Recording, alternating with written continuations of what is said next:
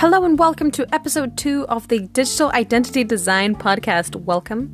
My name is Anastasia. I'm a digital marketer, and it is my aim to build intellectual capital, authenticity, and purpose for the world around me and for the world around you. Now, we're going to be talking about something that affects us all as marketing professionals, and it is the unnecessary and uh, at times bloated terminology that we use to confuse and disorient, or in a way, you know, mislead uh, that we know what we're doing 100% and nobody knows what we're doing 100%. Uh, and it's the terminology that we really don't need. So, one important thing to get out of the way is not every term is as important as the next thing. And if you really just want to get started with marketing and really understanding what the whole process is about, you can get away with just knowing the following terms. Uh, and then from there, you will learn other terms and other terminology coming from that, uh, and that will be it. So, discarded terms uh, such as vertical marketing system, or introspection method, or multi brand, or hybrid product, transactions, and so on, they're not necessary terms. I mean, they sound like they're cool, and you create this false sense of knowledge as a marketer, but it kind of creates this you know, fakeness. You're not going to fool the more seasoned pro. If you can't explain what a vertical marketing system is, nobody's going to work with you and you're not going to really believe in your own work. So, the following terms are really something that uh, you need to get to grips 100% with, and then from there, we can do all of the following work.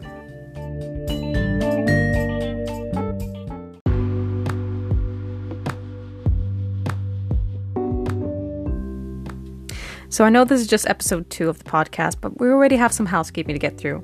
This is just second episode, but I've received some comments and it kind of makes sense to change the name of the podcast from Full Stack Marketing to something that is a little less computer sciencey. Hence, the name of this podcast is Digital Identity Design, and it best reflects some of the messaging behind this podcast, which is that we are using marketing techniques to create your own digital identity online and to claim a piece of your own digital real estate whether it is for yourself, for the brand of you, or for your business. So, with that out of the way and the housekeeping out of the way, let's continue on to the episode and the terminology that we need to really get to grips with what marketing is all about.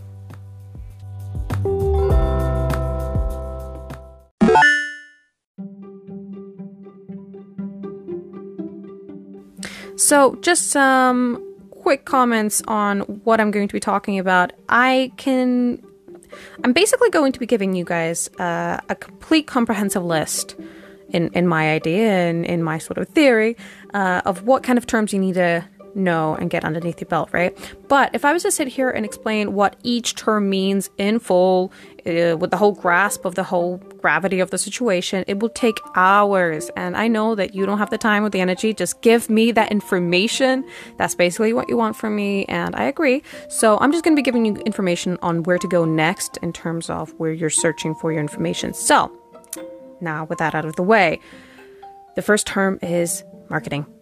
I know, it's quite simple. Basic definitions out of the way. Everybody has their own definition of what marketing is. Some people think about it more as selling or as a brand story.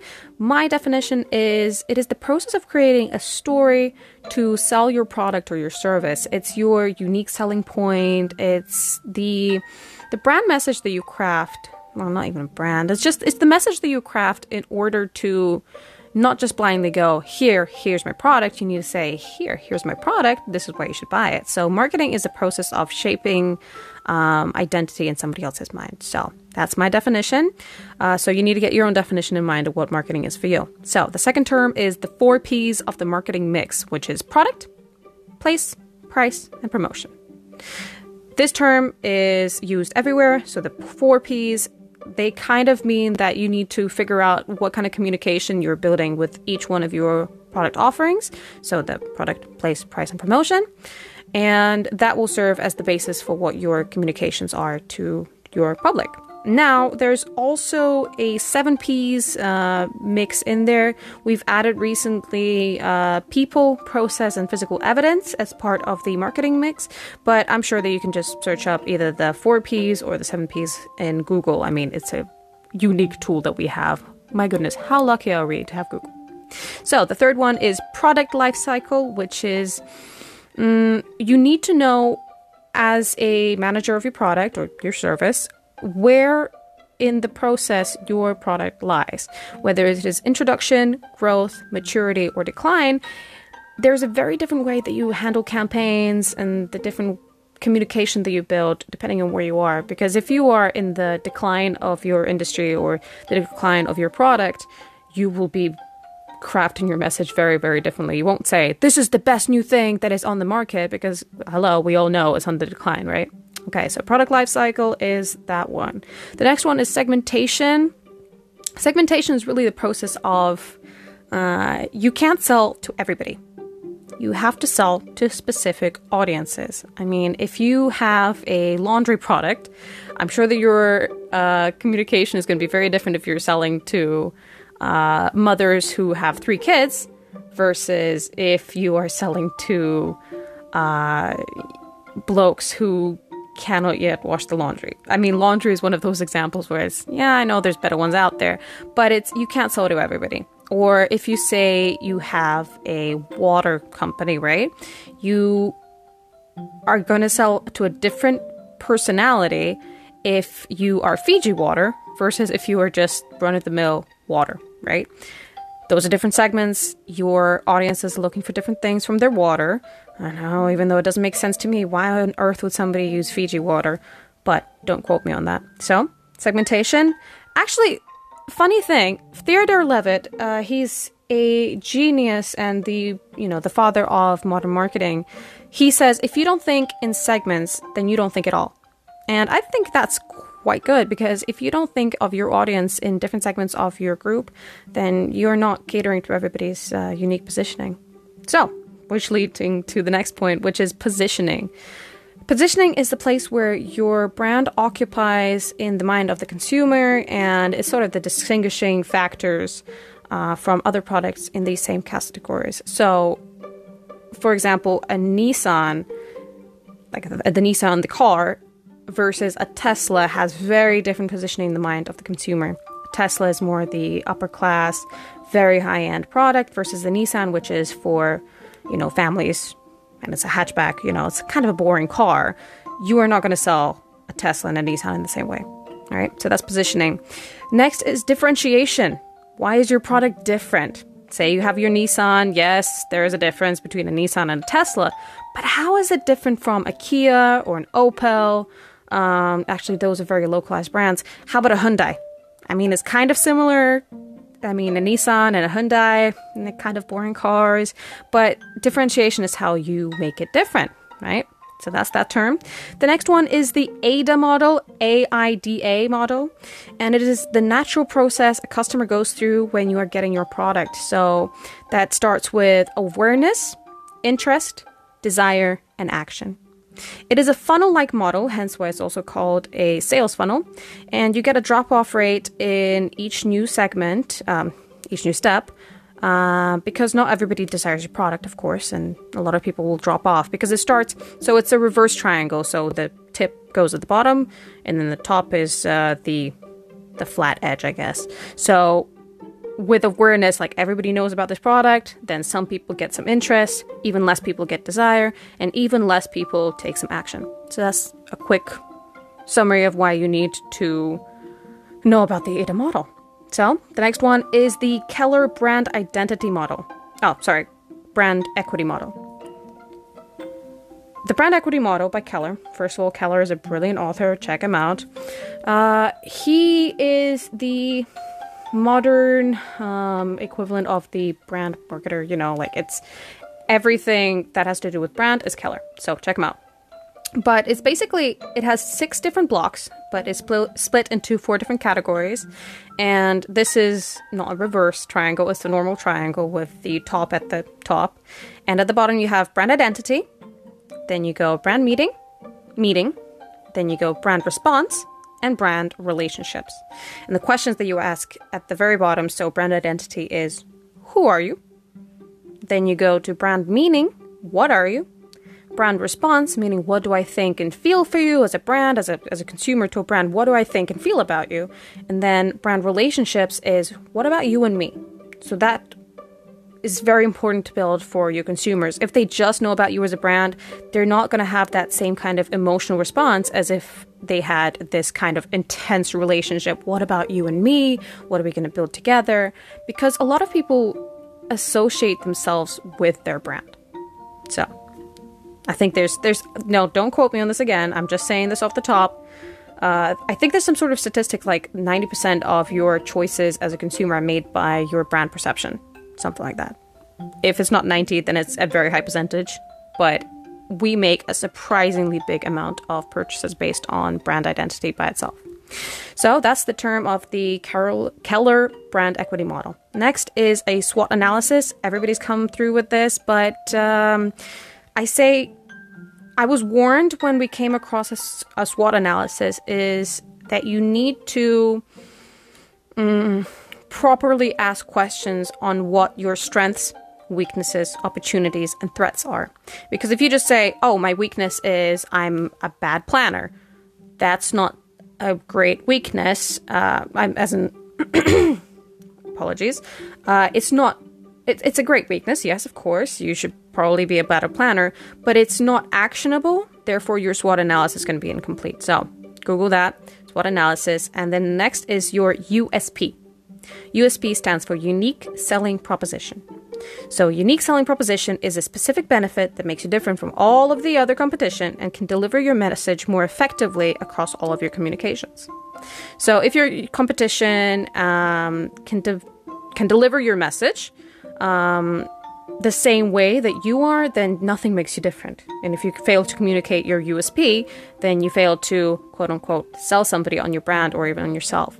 So every person needs to have their own USP, which is actually kind of fun because stay tuned until the end of the episode because I have a question for you to think about until the next episode. So that's USP for you. The next term is ROI, return on investments. Now, don't confuse this with ROMI. ROI is return on investments, ROMI is return on marketing investments. One of them is a metric in terms of marketing investments, and the other one is about measuring all of your advertising investments. So, by calculating your ROMI, ROMI, it's a tough business because it's a business analytics task and it requires a lot of data. Uh, versus if you go into ROI, it's what you superficially get back from your advertising spending. So that's ROI for you. And the next one is A slash B testing, which is just colloquially is just A B testing. And it's the process of putting two campaigns uh, out there online and just seeing which one performs better. So you have uh, both of them running at the same time and you see um, which one is getting a better response, whether it's A or B, and then you make choices from that. Sometimes the the difference in the campaigns is like maybe they use a green color versus a red color to signify that you need to buy this product right now, and it actually makes a really big difference in how you are being perceived. So that's A/B testing, and then the next one is marketing analytics, uh, which is purely data. I mean, if you're selling cookies or you're selling cars, you need data to know like where's your audience going? Um, there exist so many techniques in measuring your marketing analytics and interpreting it. I mean, we use Google Analytics for everything. Uh, like, if your website does not have Google Analytics, what are you doing? But a lot of new marketers don't quite understand what it means to measure. And to measure and to use meta- like marketing analytics is really to measure point A, aka where you began your work, and point B is where is your work going? Like, where are we right now? And basically, if you don't track, you're doomed. You need to track your analytics. Absolutely. The next one is conversion rate, uh, and it is the amount of people um, in percentage terms which complete a desired action or your goal, which you wanted them to do on your website. So each website is funny thing if you're just a, a normal person, right? I didn't know just how much everything was tracked when I visited a website. So if I phone in a company, most likely they have call tracking. So that phone number that I get from that website is I can they I as a consumer can only see it on that website. So if you search Google, it will show a different website, um, and that's called call tracking, which is a completely different thing, right? But if I perform a phone like a phone call from that website, that is a goal that they have achieved as as the website Um, and therefore, that is a conversion rate. So, for example, 100 people came onto the website and five people phoned in. So that's your conversion rate, 5%, right? Or another example, maybe not in phone call terms, um, maybe five people clicked on a price list. So that's also a 5% conversion rate, right? So a conversion rate is a percentage term of a desired action completed. So, yeah, that's it.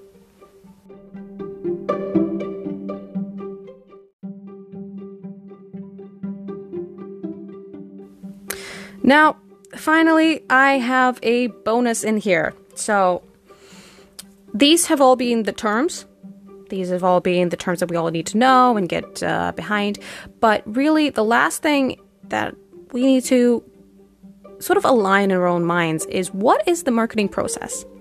So, the marketing process is an ongoing cycle between three different processes. Number one is hypothesis formulation, number two is hypothesis testing, and three is hypothesis interpretation. So, as marketers, we make constant assumptions. Uh, for example, if we change the way these Instagram photos look, like we have more people in the photos rather than just plain text, then we assume or we have a hypothesis that will it would lead to a 20% increase. Um, so we will okay, let's let's take away the 20%. Then we will have a higher like count on the photos, uh, which leads to more followers, which leads to more click throughs to the website. So, click throughs, I think you can get the hang of it. Um, it just means like we clicked through, right?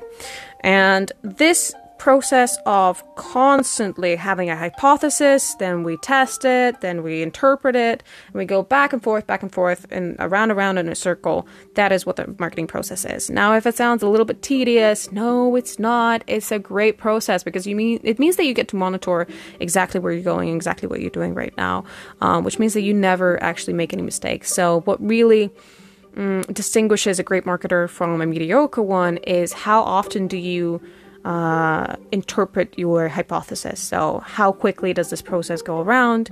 And that is sort of what we get to. Yeah, that's it.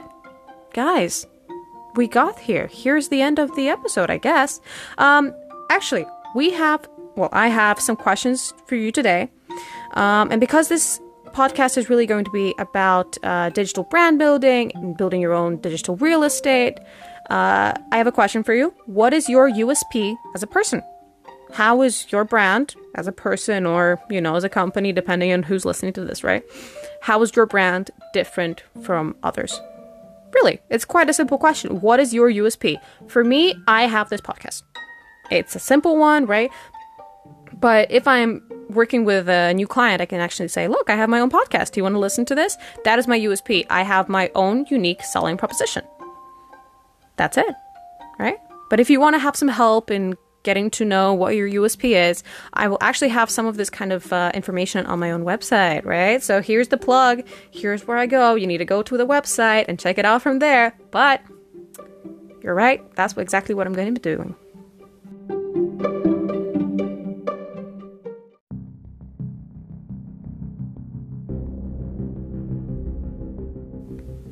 So, just as something to end you on, this has been the Digital Identity Design Podcast, and I am here to help you carve out a piece of your own digital real estate for yourself and for your business. Once again, my name is Anastasia, and it has been a pleasure being with you here today. And if you would like to stay in touch with me and uh, perhaps witness some other of my escapades, maybe not uh, just on marketing, then please stay tuned on my Instagram, Anastasia Anatoli, or on YouTube with the same name because duh, it's my name or on the website anastasiaanatoli.com, uh, which is again my name. Uh, and on the website, I'm going to be putting a couple of maybe PDFs uh, with some information that might be helpful to you. Maybe if you're starting marketing or you're a business that is uh, in the process of maybe hiring somebody in the marketing department, or you just have some, you know, general marketing knowledge that you would like to acquire. So I'll have that information uh, in the podcast notes and on the website available to you from me today. So, once again, thank you so much for being here, and I look forward to seeing you on the next episode. And for now, this has been Digital Identity Design. Thanks for being here.